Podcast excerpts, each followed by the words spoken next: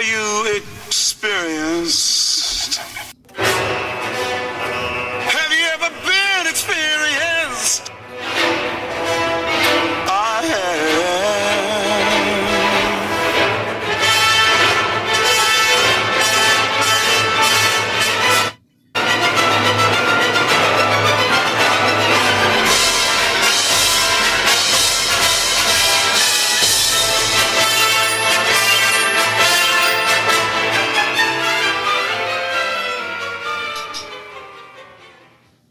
And we're back with another episode of The Anarchist Experience, episode four nineteen, a k a. Year eight, Week forty-seven, uh, coming at you this week. As always, I'm your host, Mister Richie Rich, along with M C and K S. And since this is your regularly scheduled uh, Clubhouse broadcast, we are here. Uh, it is a little after three p.m. Eastern Time on a Saturday, which is when we record this. If you want to participate there, Uh, find The Anarchist Experience on Clubhouse or at me at Riches for Rich, R I C H E S, the number four, R I C H.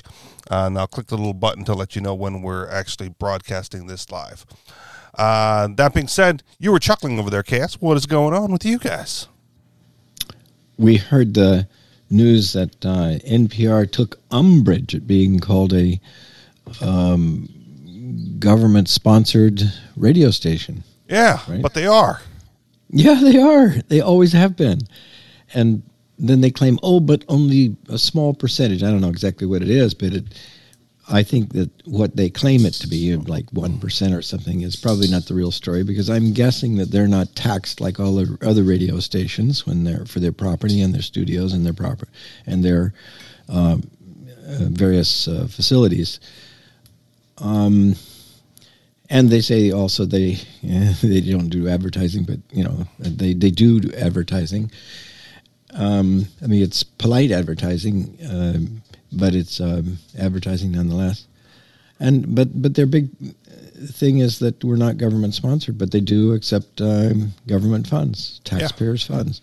And so they say you you should feel um, guilty about listening to N P R without paying for it. You should contribute. But everybody's required to pay for it, whether they listen to it or not.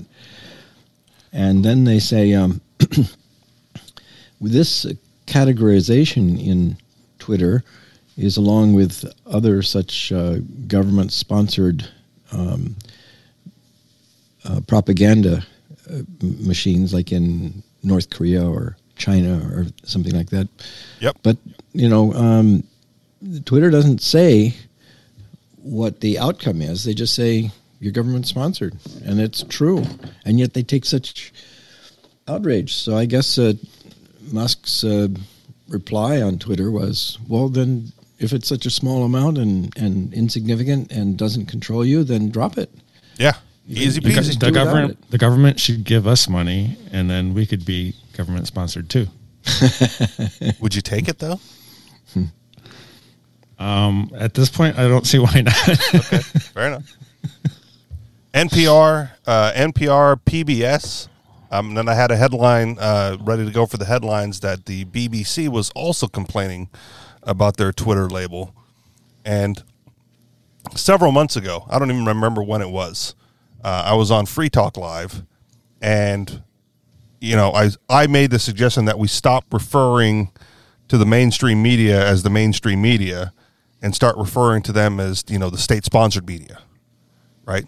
Like every every other every other you know, nefarious country out there, uh, the the media is like a propaganda wing of the government, right? And I think there's enough evidence to support that the mainstream media in the United States uh, is mostly a propaganda wing of the United States federal government, and we should start referring it to what it is, you know, and, and be more precise with our language if you're into that sort of thing. Um, so, yeah, so when I saw this, it's like, yes, finally, you know, finally, you know, it, someone like Elon Musk has taken notice.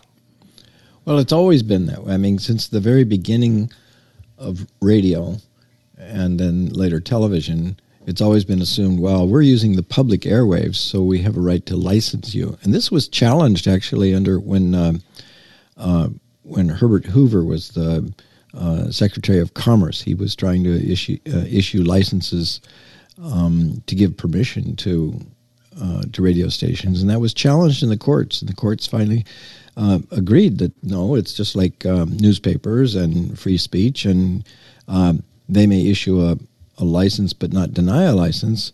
And the whole purpose of the license was just simply to designate what spot on the econo- electronic electromagnetic spectrum you were being broadcast. Um, but uh, there was no limit. There was the whole electro, well, much of the electromagnetic spectrum was available to them.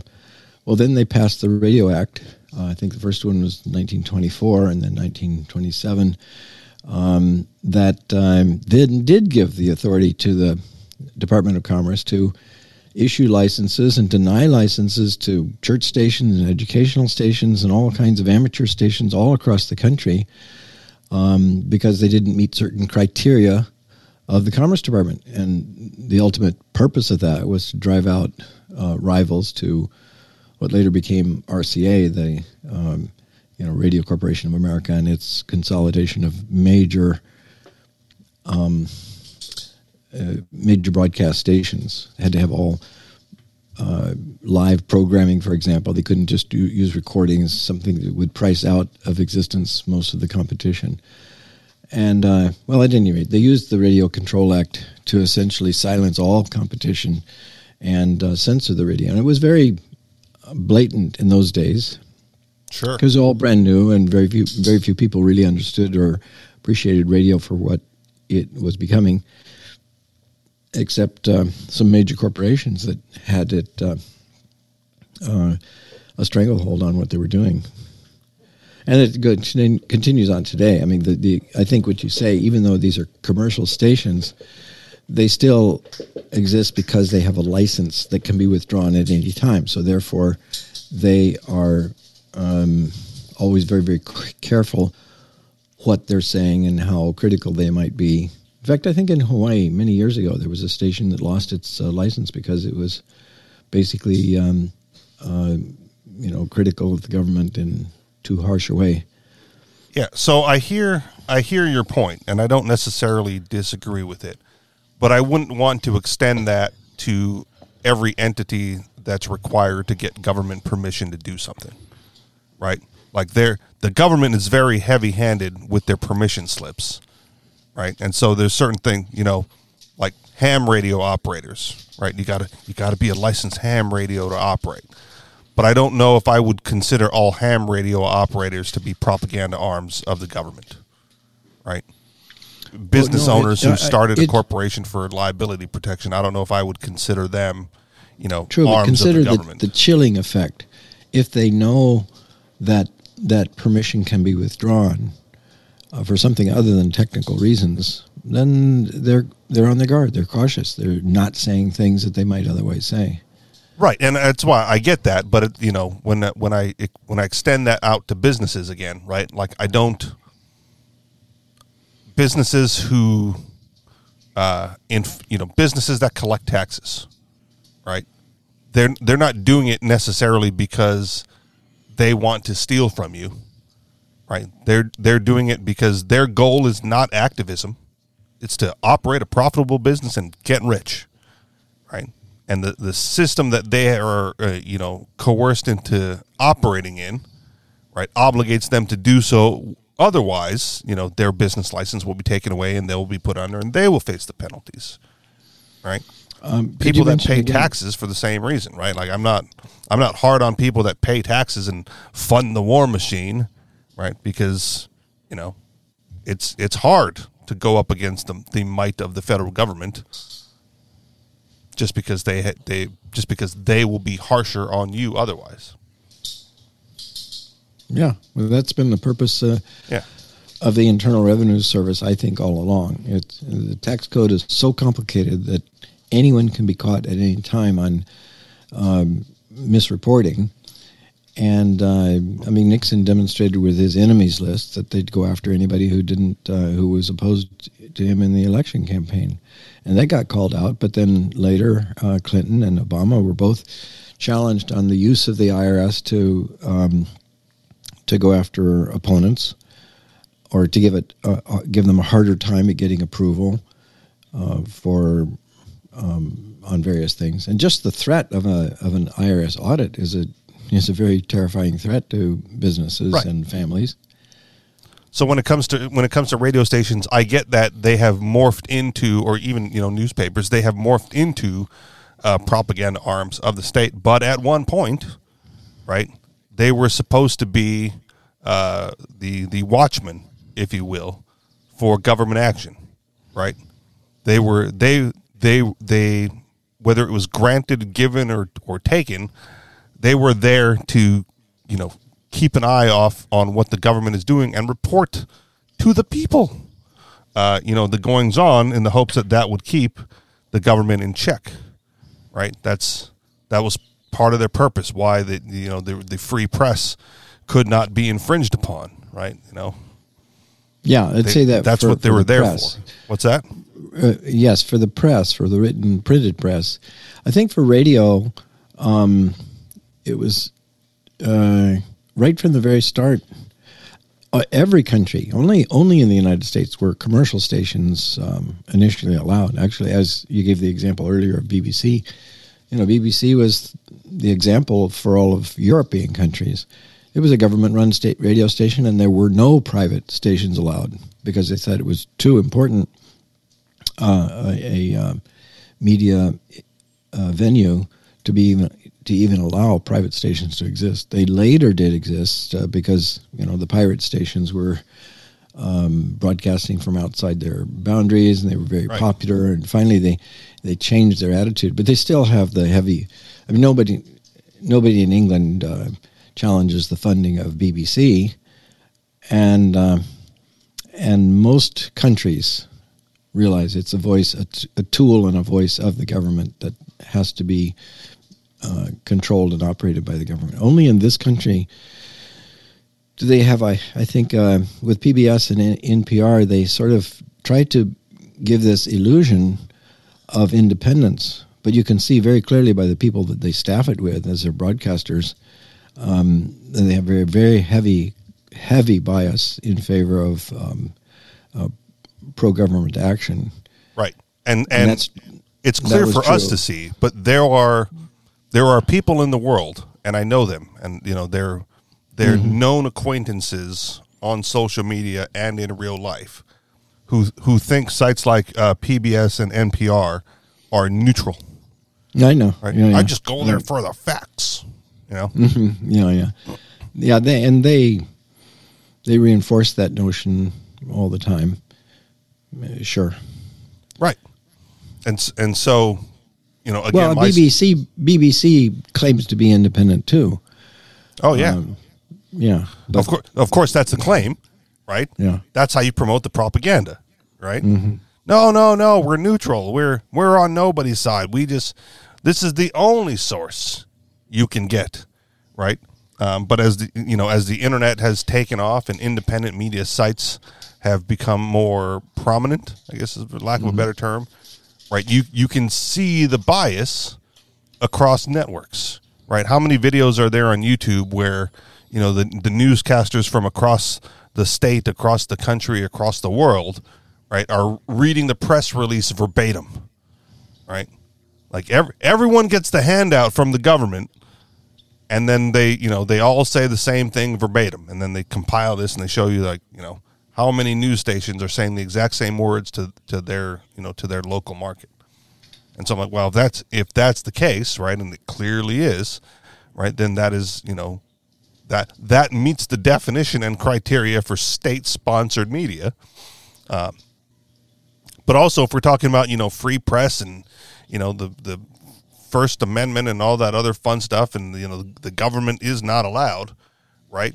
Uh, I th- I think with the the rise of independent media, um, we are in an age where you don't have to uh, be beholden to the government's, you know, fear campaign, right? Okay, they, they take away your radio license. Well, the internet's still a thing, right? If you've done well to build up your audience outside of, you know, outside of it, right, you can still, you can be the broadcaster of the truth, um, and you may not be, you know, a multi-billion dollar corporation anymore, Uh, but you can make a living, right? You can make a living telling the truth, because there are other independent news outlets out there telling the truth. And it's always, you know, it's it's important to, you know, to view those and and see where they align with the mainstream media, right? Check, you know, check multiple sources. You know, on this show, was it last week or the week before, uh, with M C, I was like, I don't know who's winning the conflict in Ukraine, right? Because I see the U S state-sponsored media, and they're like, Russia's on the retreat, you know. And then I, I read Russia Today, and you know all the you know the, the, the Russian news outlets, and they're like, we're smashing them in Ukraine, you know. And so I was like, I don't know. I I get I know that it's both propaganda, right? I know I'm getting false reports from both sides, uh, but I have not found an independent source to verify any of the information uh, as of yet. And so you know. What, well, the, what do you do? The Pentagon, the Pentagon leak that just happened says that we're not doing so good as, as we say we are, and uh, also we have fifteen U S troops on the ground. So, fifteen, like one five. That's it. Yeah, yeah. Okay. But still, it's like, does does that technically mean we're at war with Russia? Russia? I would, uh, I would say yes, but you would say yes. Yeah, I mean okay. it's it's lim- uh, still a limited war, but sure, yeah, still yeah. still war definitely. I mean. Where would Ukraine be right now if not for uh, billions of dollars of weapons flooding there? Yeah, well, that's that's what I. Anyone suggesting that Ukraine is like holding their own against the might of the Russian army, right? That's the first thing I'm quick to point out is that well, no, not really. They have a lot of help, right? They they're receiving ample support from others, and you know, part of that question becomes, well, is it legitimate support, right? Should those should those other countries, including the U S, be helping the, be helping Ukraine, right in their in their defense against Russian invasion or however you want to phrase that, right? Now, well, again, we'll talk about my boss. He would say yes, right, because he has a deeply rooted fear about a Russian land invasion of the United States, and we yeah. can't let them continue to push west. You know, Fe- fear is a strong motivator, but but why isn't there a very strong fear of uh, a missile crossing the border rather than troops? Uh, probably, I don't know. I, I would air defenses. You know, yeah, you, that's the you got a much, the, much longer time to defend against a missile, right? Much shorter time. You th- shorter time to defense against a missile. Yeah, a missile is very quick. Okay, but a la- but a land invasion, right? It would you take might, a very long time. well, to to to get here from there, yes, right. But to get here from you know, if if they've marched all the way across Europe, right? It's it's not that long of a time to get from there to here if you weren't expecting them, right? Well, I I think the big difference is that NATO uh, would be much much more difficult for Russia. I think it would be a non-starter for for Russia to think uh, they could march across one country beyond Ukraine. Ukraine is not part of NATO, so NATO, okay, you know, funds it. But uh, marching across the border into Poland would be a very, very different thing. Okay, does that not bolster the argument that those countries must stick together, and that you know, even if even if they're not a member of NATO, right? NATO countries going like. Yeah, we should probably help Ukraine, right? Isn't necessarily a bad plan, right? Why why let Ukraine fall and get, let Russia get that much closer if you're going to defend it at the next stop anyway? Why, why try to secretly take it over with the threat of Russia invading? U- Ukraine, you mean? Well, that so, yeah, the, I don't think Russia would have invaded Ukraine if not for the extreme push from NATO to influence and take over Ukraine. So they they were pushing to add Ukraine to, to NATO, and that's right. What this is about. So. Yeah, no, I, I, I understand that, but I'm I want I'm trying to have a conversation about the deeper philosophy of coming to your neighbor's aid when they're being advanced upon by an aggressive force. Right? I, I'm saying it should have been thought of. If if you cared if you actually cared about Ukraine, then you wouldn't use them as a as a tool against Russia, and that's all they are. Okay, So nobody outside of Ukraine cares about Ukraine. Got it. I think probably Russia wouldn't even care about Ukraine if it wasn't for. Um, I, th- I think they would. I think they're. I think Russia's very closely related to Ukraine. A lot of Russian speakers and a lot of people. Well, I think Russia was probably founded by people from Ukraine, right? So there, there's. Yeah, there is a, a bigger relationship between Ukraine and Russia than there is, I guess, the opposite way, I would say. Again, understood, but I'm, I I want to steer the conversation in the direction of coming to the aid of of a weaker nation or city, county, town, right, for the benefit of the collective defense. Right? If if not if you if you if you don't feel that Ukraine was the right battleground, right, then let's let's just talk about Poland. Right? If Russia were to invade Poland, there's a standing agreement that, you know, all the NATO countries would come to the aid of Poland. Which, which is also why Ukraine doesn't matter. Again, I'm I want to get past that. You want to focus on Ukraine, that's fine, but I'm I'm talking about the, the bigger scope of collective well, defense. I, yeah, I know. So we so no keep bringing it back to like just Ukraine and how they don't matter, and I don't care. Well, because Poland is already in NATO. And so to say that we're coming to our the defense of our neighbor, it doesn't matter anymore. They're part of the same group. Okay. It's not our Poland isn't our neighbor. It's our it's our you know, part of our uh, collective. Got it. Ukraine is the neighbor, and that's why I keep bringing it up. It's the neighbor that doesn't matter because uh, we we screwed that one up already. Okay, but we're not we're not the same country as Poland, right? Well, militarily we are. Okay. So you have you have again multiple countries, right, with a collective agreement to come to each other's aid militarily. Yes. Okay. And all I'm saying is that seems like a strategically good plan if you're worried about a larger military force invading any of those countries. And and that might be the case. It might be the perfect right thing to do. Okay. So if you can if you can get on that bandwagon, then you can see why some people would suggest, right, that fighting them there is better than waiting until they march across Europe, right?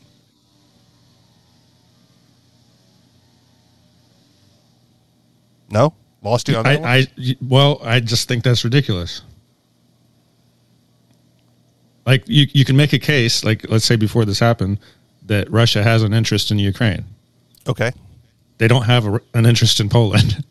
Well, they're already talking about Poland. Poland is already part of the conversation, whether it's who, false or who, not. Who in Russia is talking about Poland? I don't know about who in Russia, but it's, you know, uh, if you want to talk for a minute, I will find the articles where they where they were mentioning, you know, the potential attack on Poland and how that would be a bad idea because Poland is the NATO country, right? Exactly, which is why it won't happen. But they're so, talking about it. No, people, the warmongers are talking about it because they want to drum up the fear in the in the hysteria about Russia and saying we, we have to stop them, we have to push them back out of Ukraine because Poland is next, which is complete made up fantasy bullshit. Okay, but the but the reason it's made up fantasy bullshit is because there is a standing agreement for collective defense.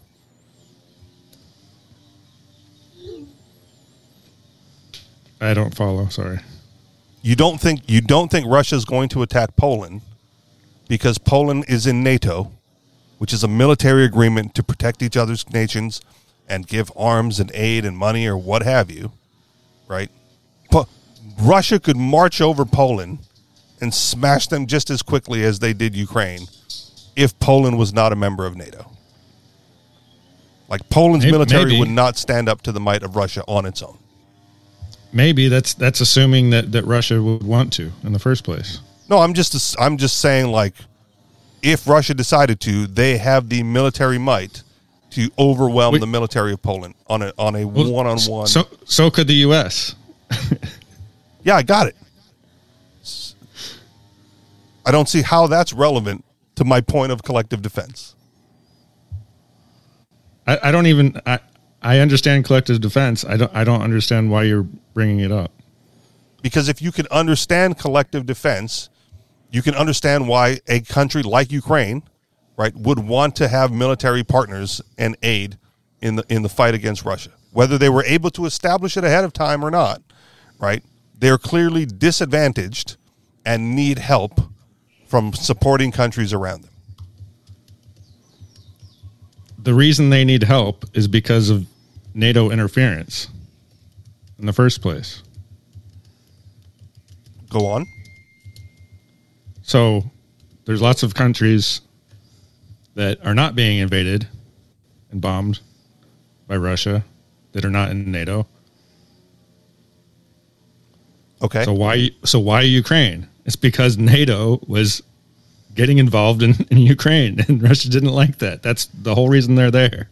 I got that part.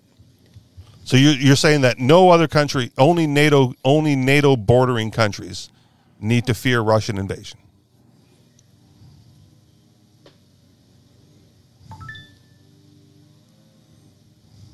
Uh, well, if they're already in NATO, they probably don't need to fear an invasion. Okay. Well, you said there's plenty of countries not in NATO, right? right that, that are not not being not being invaded. Yeah. Right. But and, so non, and have no non-NATO countries that we are trying to bring into NATO against Russia's will.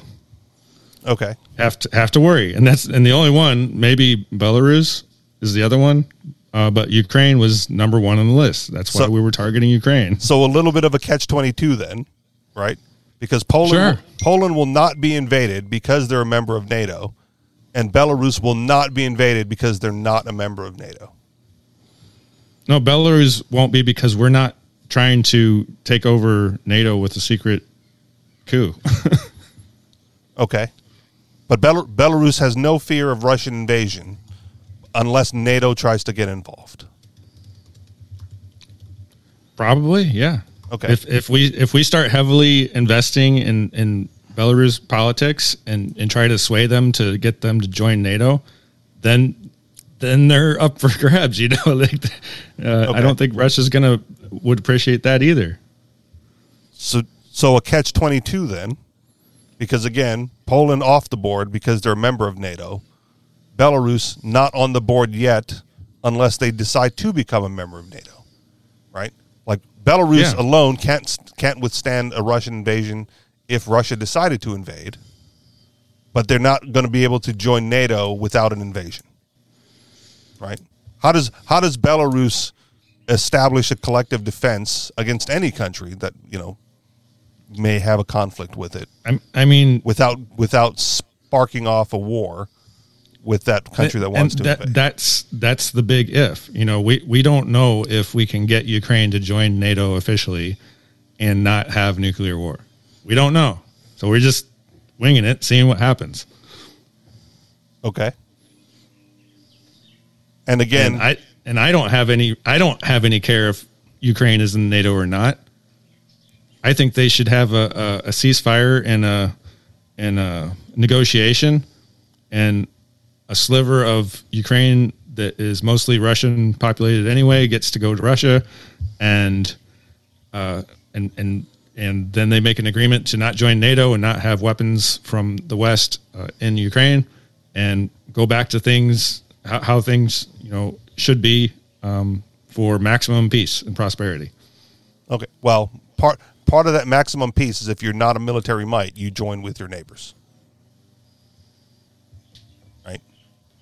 That's why no one's talking about, or, you know, except for the warmongers, right? No one's talking about an invasion of Poland. It's because they already have an established relationship for collective defense. And if you're saying Ukraine would have been fine if they had not desired collective defense against Russia, and Russia it wasn't would have just desired. It, there was billions of dollars spent manipulating their, their politics. Okay. So it wasn't like Ukraine all of a sudden decided, oh, we want to be part of NATO. It was...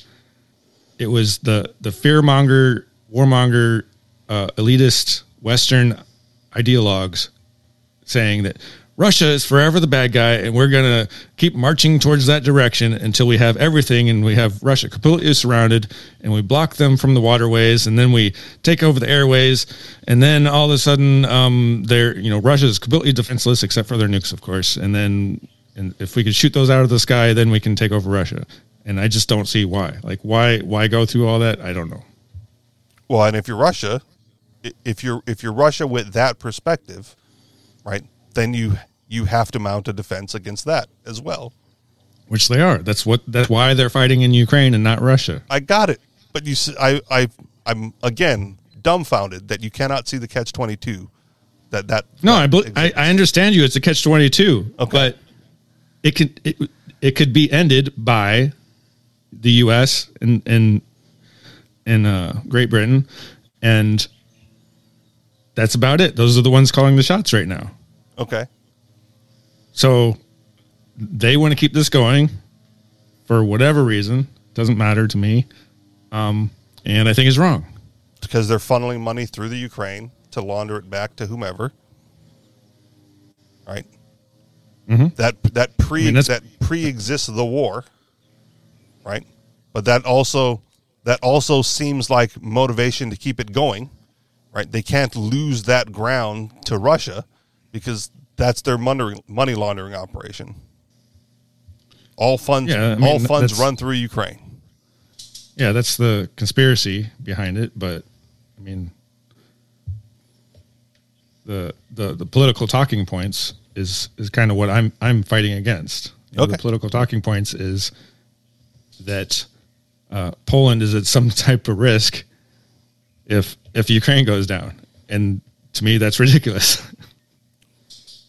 And I would agree that it's ridiculous, but we're we're we're we're agreeing that it's ridiculous on different grounds, right? I'm agreeing that it's ridiculous because they've established collective defense. That's true. Through NATO. I'm not disagreeing with you at all. Okay. I'm just saying it's impossible for Ukraine to join NATO without consequence. Well, it is now, right? It has been since before uh, twenty twelve. Okay. And and and that's that's why the question that I raised was, how is Ukraine supposed to defend itself, right? If they're not allowed to, if they're not allowed to align with their neighbors for the purpose of defense. And that's what Russia was trying to do with Ukraine. Also, they were trying to align with Ukraine. Okay.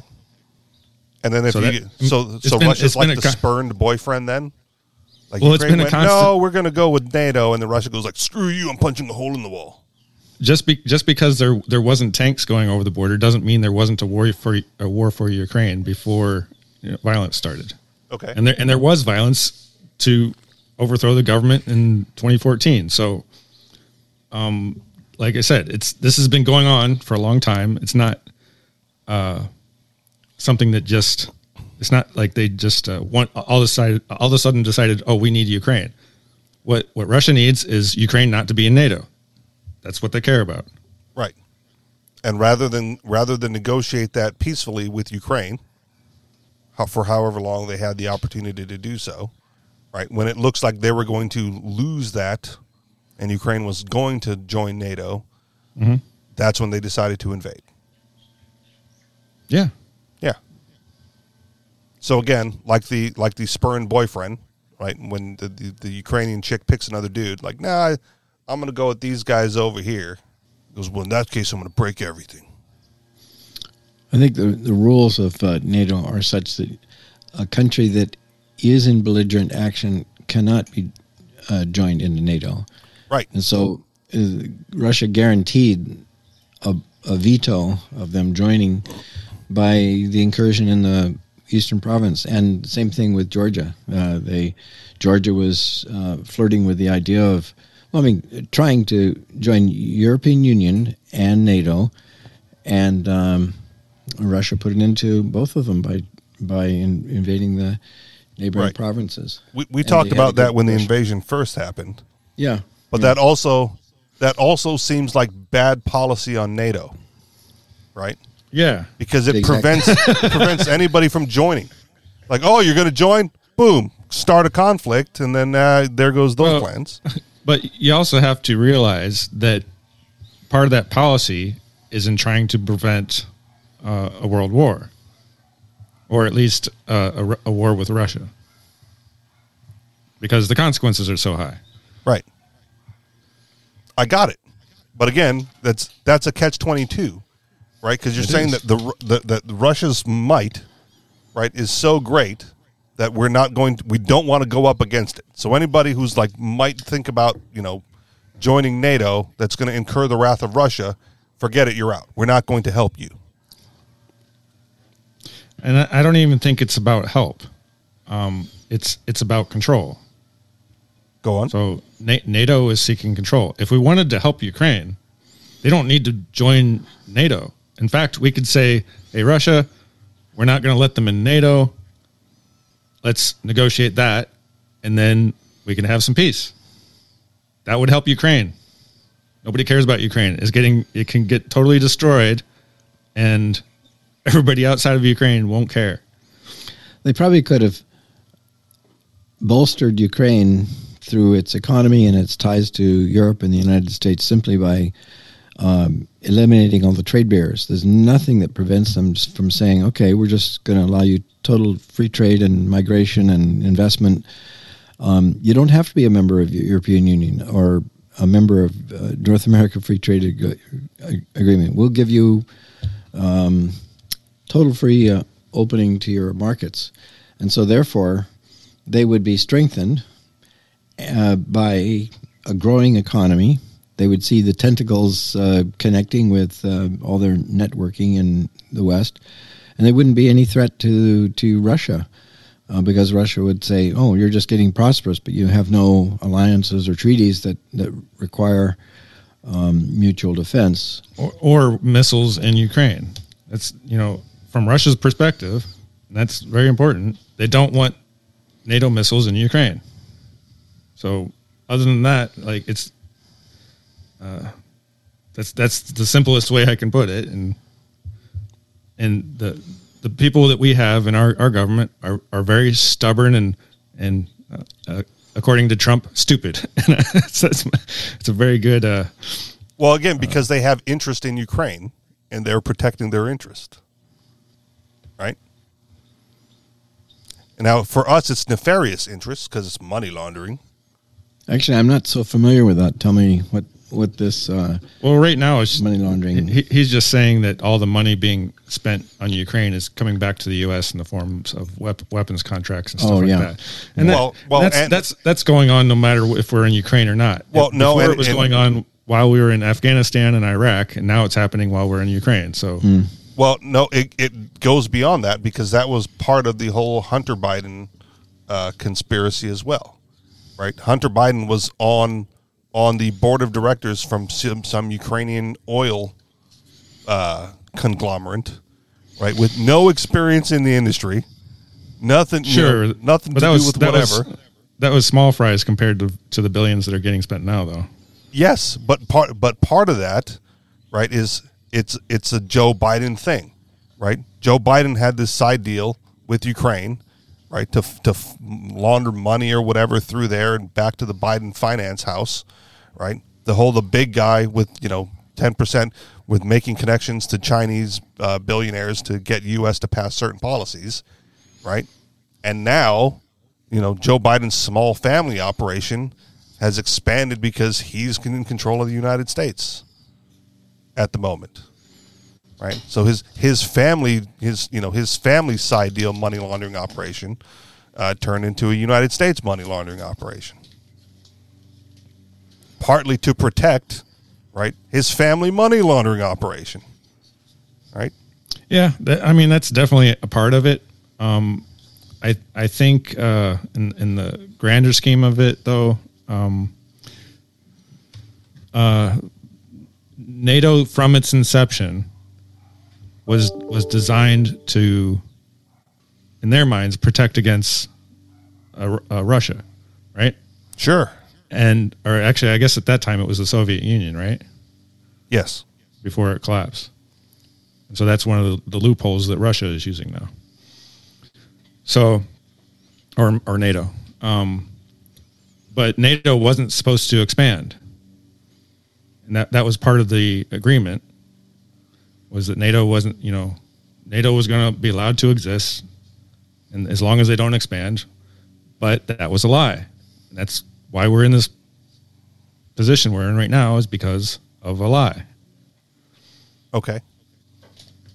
So smaller, so I go, I go back to the collective defense thing. Smaller countries, right, who cannot uh, who cannot stand up to the might of the Russian military on their own, right, are left out in the cold, because if they jo- if they attempt to join NATO, they'll be attacked by Russia. If they don't join NATO, they're they're at the mercy of Russia, right? And if they try to form their own collective, who knows what'll happen? Yeah, well, we know what'll happen now. Well, no, if they try to if they try to form their own collective, not join NATO, right? Russia's beef is with NATO, right? But if but if one of those small, I don't, I'm not good with geography, but what if, if one of those smaller countries, you know, wanted some sort of agreement with Great Britain or the United States that says, hey, you know, tit for tat, I give you this if you give me military protection, right? Like Guam or Puerto Rico, right? Like a military protectorate, right? I don't know what the benefit of that is, um, but, you know, there there must be some benefit, right? If, if any of those countries decide to join up in that form or fashion close to Russia, right, Russia will invade. And so they are... They Actually, are, we're seeing... These sorts of things are the kinds of things that drew the world into uh, World War One, uh, in that there were all these alliances with the purpose of preventing an attack, but it, it became so threatening at the same time that then it, it wound up drawing every country by its obligation into a world war. I mean, I, you know, it, it seems like... Um, we're experiencing this this very phenomena, the the, the back and forth, just just the right. alliance, which is supposed to be the ultimate defense, becomes the ultimate threat and an offense. Uh, that, which is also uh, why I call it the catch twenty-two, right? Because it's yeah. either it's if the if you don't have the collective defense, right, you are at the mercy of the bully. He can right. do what he pleases when he pleases, and if you're lucky, you don't catch his eye. Right. Just go about your right. business, you know, give them your lunch money, do whatever, right? Don't, don't, don't ra- rage on the ire of the bully, um, or feel his wrath, right? Right. But if you feel his wrath, just know that none of your friends are going to help you because they're not allowed. I, I don't know. I think it's, there's a little bit more to it because Uh, NATO, the U S, and Great Britain specifically can be looked at as the bully.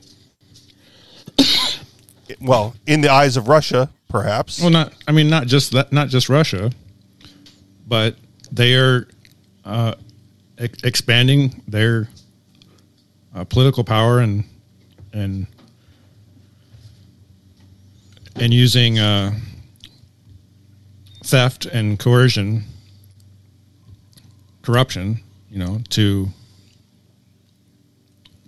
uh, we weasel their way into Ukraine and yeah.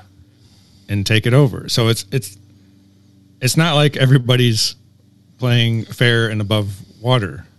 Uh, you know, they're are um, they're they're uh, they're doing things in a very very sneaky and fraudulent way, and I think that. That's probably a big part of uh, Understood. Why, well, why the U S is falling down, because everything the government does, it doesn't matter what they s- say or put out in the news or whatever, it's either totally a lie or like ninety percent a lie. And it's it's, it's obvious to me that that our our government has no intention on letting any amount of truth uh, be be the mainstream narrative, right? So, which is which is how we started this conversation, right? With the state-sponsored media. Yeah, and that, and that's that's the bigger problem, is we're ruled by liars constantly, and so that and there's there's consequences to that. Go on. Yeah, could be could be World War Three. Okay. So again, what what do you do then, right? Elon Elon Musk labels the B B C, P B S, and uh, N P R state-funded media. Not a lie. Not going to get fact-checked. Right. Still the truth. Yeah.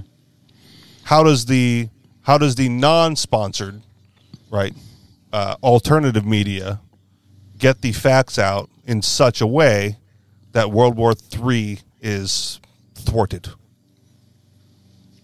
Well, I don't I don't know if any anything like that can be changed. Um, I, I I can hope that whoever gets elected after Biden, if we're allowed to have that, is uh, someone who doesn't want to keep this war in Ukraine going. I mean, a, a negotiation is the quickest and easiest, most prosperous way forward. Well, then you better and, hope Trump gets elected, because he's the great negotiator. All right, he'll talk to anybody. Sure. Compromise on anything. Maybe. But he's in his own legal battles. That may or may not be, you know, to prevent him from running or getting elected or whatever nefarious thing they're doing there.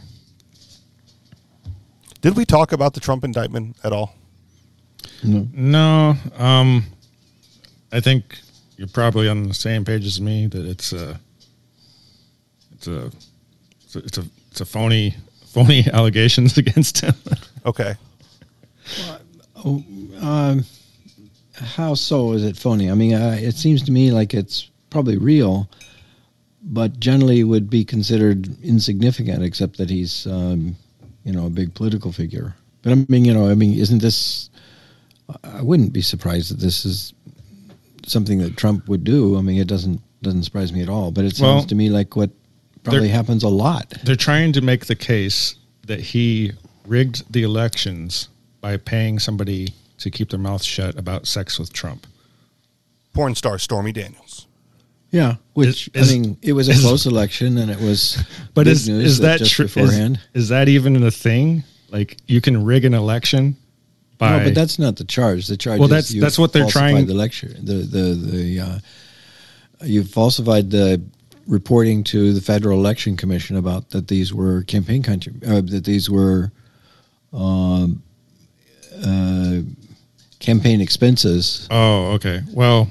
Yeah, see, that's just stupid to me. Well, but. and and they ex- they exacerbated the charge with like thirty-four felonies for the same charge.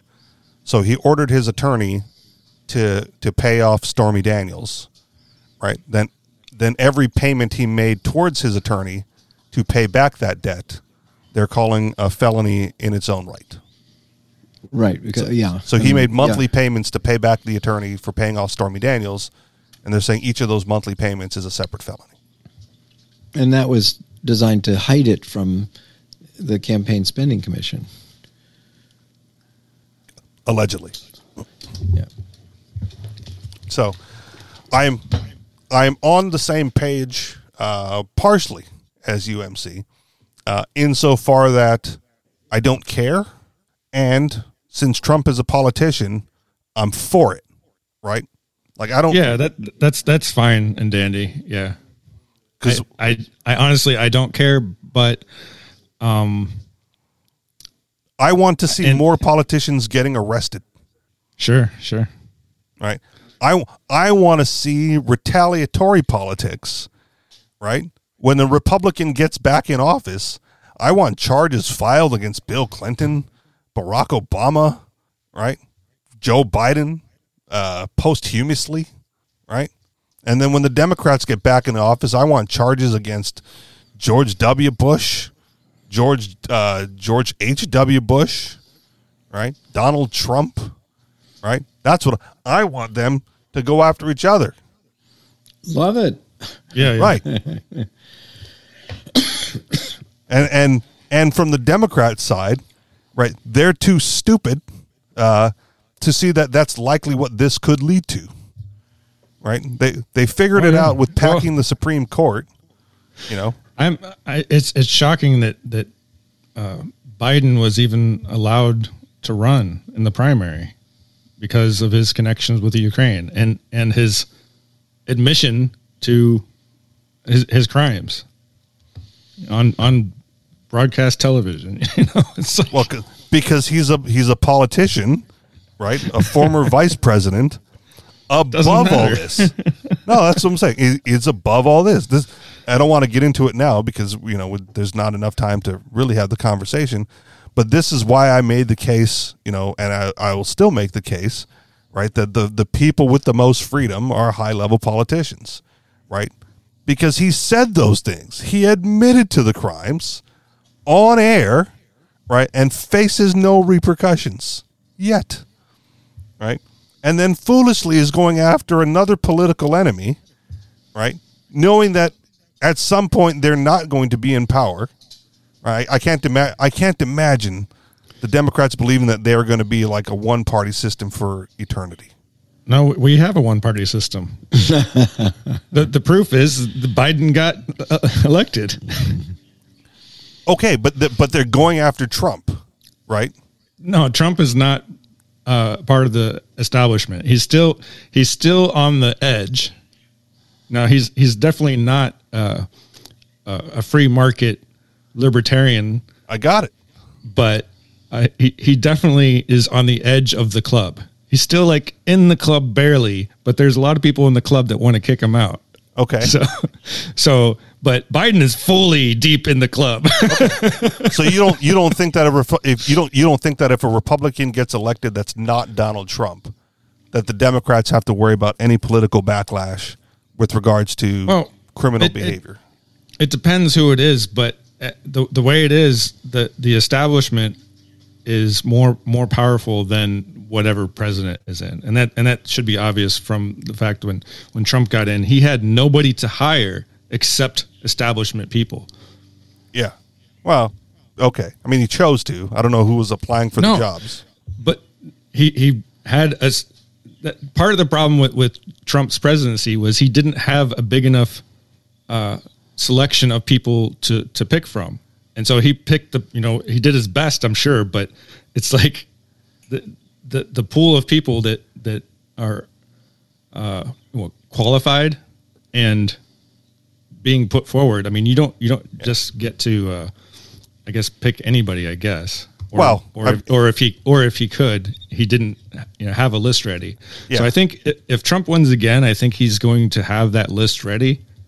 But I don't think you even planned on winning. So.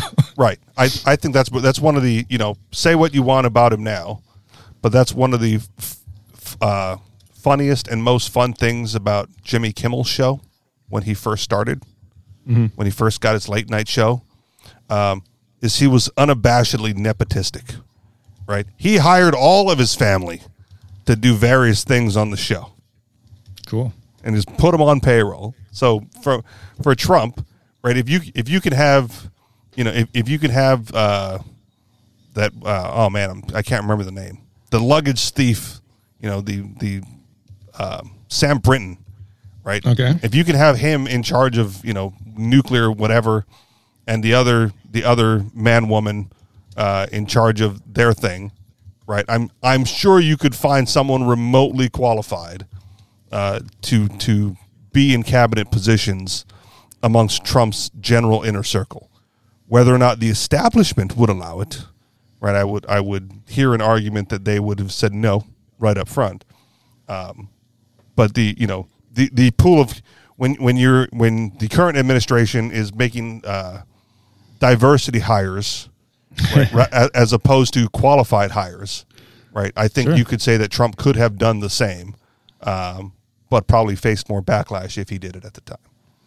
He didn't. He could have drained the swamp, right? He oh could yeah, put he, anybody he wanted in those positions if they were remotely qualified, or even not remotely qualified. Just a yes man for Trump, right? Right. And people would right. have been upset, but nothing would so, have happened.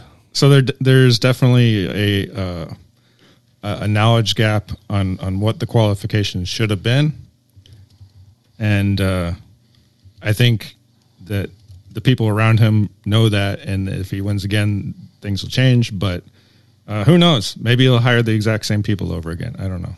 And th- and if he does, that should be a definite sign that he is part of the establishment.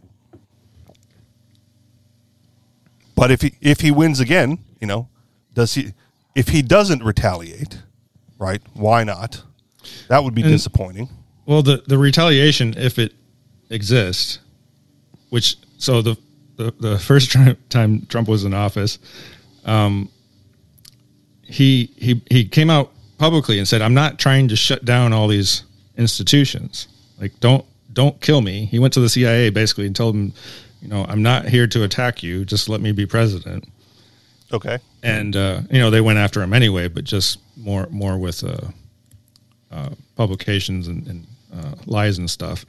Uh, but they didn't kill him. Right. Right. So um, if he ran again, he should get rid of all these organizations because, you know, they're, they're out to get him, whether, you know, by lies and slander or or actually try to kill him. So, um yeah, th- these organizations need to go. Will it happen?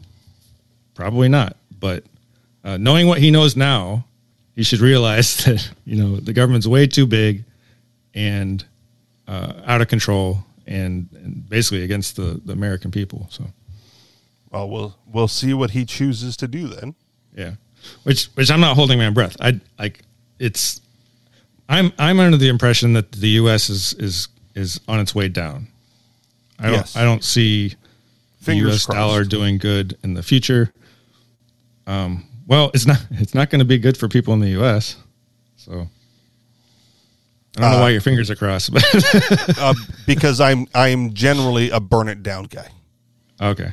Right. I don't. I don't care how it collapses, just so long as it does. Um, and I am. I generally believe that I have the the will, the grit, and the Constitution to survive a collapse. It does raise an interesting question, though. I mean, you know, I um, I see the rot in the system, um, but the collapse is not an assurance that it's that you're going to wind up with something better. Um, so, how do you how do you move it along towards Uh, a better arrangement afterwards? I mean, you can survive, like you say, you can personally survive uh, um, all kinds of calamity, um, but a lot of people won't. And uh, right, and I'm not, and, and it comes unexpected for a lot of people, and right, very disruptive and all that. But anyway, so how could you? I mean, wouldn't it be good to develop the collapse in such a way that a better, something better emerges as an alternative? I am callous and I don't care, right? Like I, I moved to New Hampshire. Uh, I am, you know, generally within the community of people with whom I think will be beneficial through the collapse, right? Like there's a lot of, there's a lot of, there's a lot going on in the local economy that we can rely on each other. Um, and I would, I don't want, I'm not going to waste time. I would rather not see time wasted um, coddling those who are ill-prepared uh, or would support the regime, you know, in the time of collapse, right? Like those people, to me, are as good as or better off dead. I'm fine with that, right? If, if the collapse wipes out ninety-five percent of the population of the United States because they just couldn't hack it, and the remaining five percent were predominantly anarchists and libertarians, right? I'm good with that. I don't care. We'll survive.